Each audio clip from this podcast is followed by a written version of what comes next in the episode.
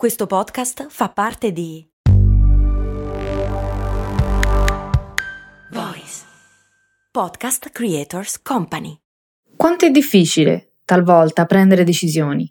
Siamo anche sopraffatti dal numero delle decisioni da prendere, piccole, grandi. Spesso le viviamo con ansia. In questa puntata ti offro alcune strategie per prenderne di migliori. Se a volte ti senti così, ti serve la formula dell'equilibrio. Yakult Balance, 20 miliardi di probiotici LCS più la vitamina D per ossa e muscoli. Ciao, sono Stefania, Productivity Coach e founder di Simple Tiny Shifts, il metodo dei piccoli semplici cambiamenti per smettere di procrastinare. Ti do il benvenuto al mio podcast, Valorizza il tuo tempo.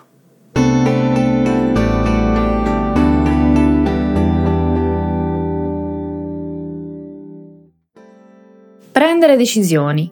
È stato stimato che ne prendiamo circa 35.000 ogni giorno. Che sia cosa mangiare, se andare in palestra o se fare quell'attività o meno, ognuna ha un costo e comporta fatica, definita infatti fatica decisionale. Non tutte le decisioni sono uguali. Alcune sono degne dell'energia necessaria per elaborarla, altre invece no, ma vanno sempre ad attingere al nostro serbatoio di energie indipendentemente se sia una decisione piccola o grande. Questo affaticamento decisionale può portare a evitarle, un fenomeno chiamato evitamento delle decisioni. Come per il nostro smartphone, la batteria si scarica, quindi è saggio dedicare energia solo a quelle veramente importanti per noi, dopo averle attentamente valutate. Cosa ci può aiutare a risparmiare energie per le questioni più importanti? Instaurare abitudini, creare delle routine e pianificare. Nella puntata numero 31 ti ho già parlato di come le abitudini e le routine sono un'ottima strategia per gestire sapientemente le energie. L'esempio che ti portavo è l'abitudine di Barack Obama, di Zuckerberg, che si vestono sempre allo stesso modo perché sanno che durante la giornata dovranno prendere decisioni più importanti e non vogliono attingere al proprio serbatoio di energia per scelte di poco conto. Saper già cosa fare in alcune situazioni ci permetterà di risparmiare tempo ed energie. Partendo dal piccolo, sapere cosa mangiare il giorno dopo o per tutta la settimana con una pianificazione dei pasti permette di dedicare tempo e energia a scelte più importanti. Avere già programmato di andare in palestra alle 18 ci permette di uscire dal limbo vado o non vado, aver preparato vestiti da indossare a un evento importante, oppure preparare gli outfit in base all'occasione d'uso senza ogni volta perdersi nell'armadio perché non abbiamo il vestito adatto.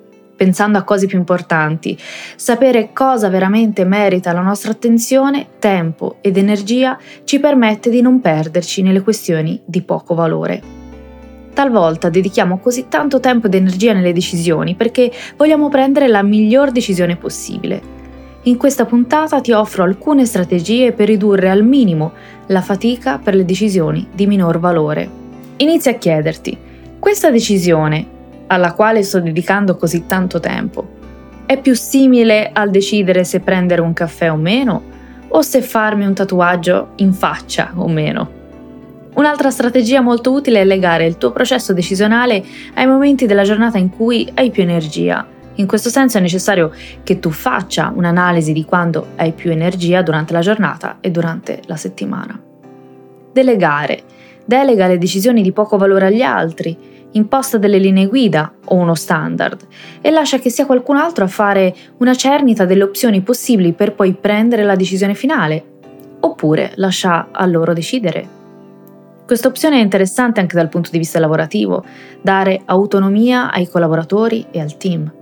Un esempio, il tuo team può prendere una decisione entro certi limiti, ad esempio limite di budget. Se l'intervento richiede meno di 100 euro, non è necessario che ti interpellino. Questo è utile anche per dare autonomia, fiducia, far crescere il team e liberarti dalle piccole decisioni per dedicarti a ciò che ha davvero valore. E come fare per tutte le volte che prendiamo una decisione, ma poi continuiamo a rimuginarci su? Hai presente quelle situazioni in cui finalmente hai preso una decisione? Evviva, adesso è tempo di passare all'azione, oppure no? È davvero la scelta giusta o forse è meglio pensarci ancora un attimo? Alzi la mano chi non ci è mai passato. Rimuginare sulla decisione presa ha un forte impatto sulla propria produttività. Il tempo, le energie spese nel ripensare e rimettere in discussione la bontà della propria decisione non permette di fare progressi e ci paralizza in una situazione di immobilità. Non solo, non proseguendo per la strada intrapresa è una profezia che si autoavvera.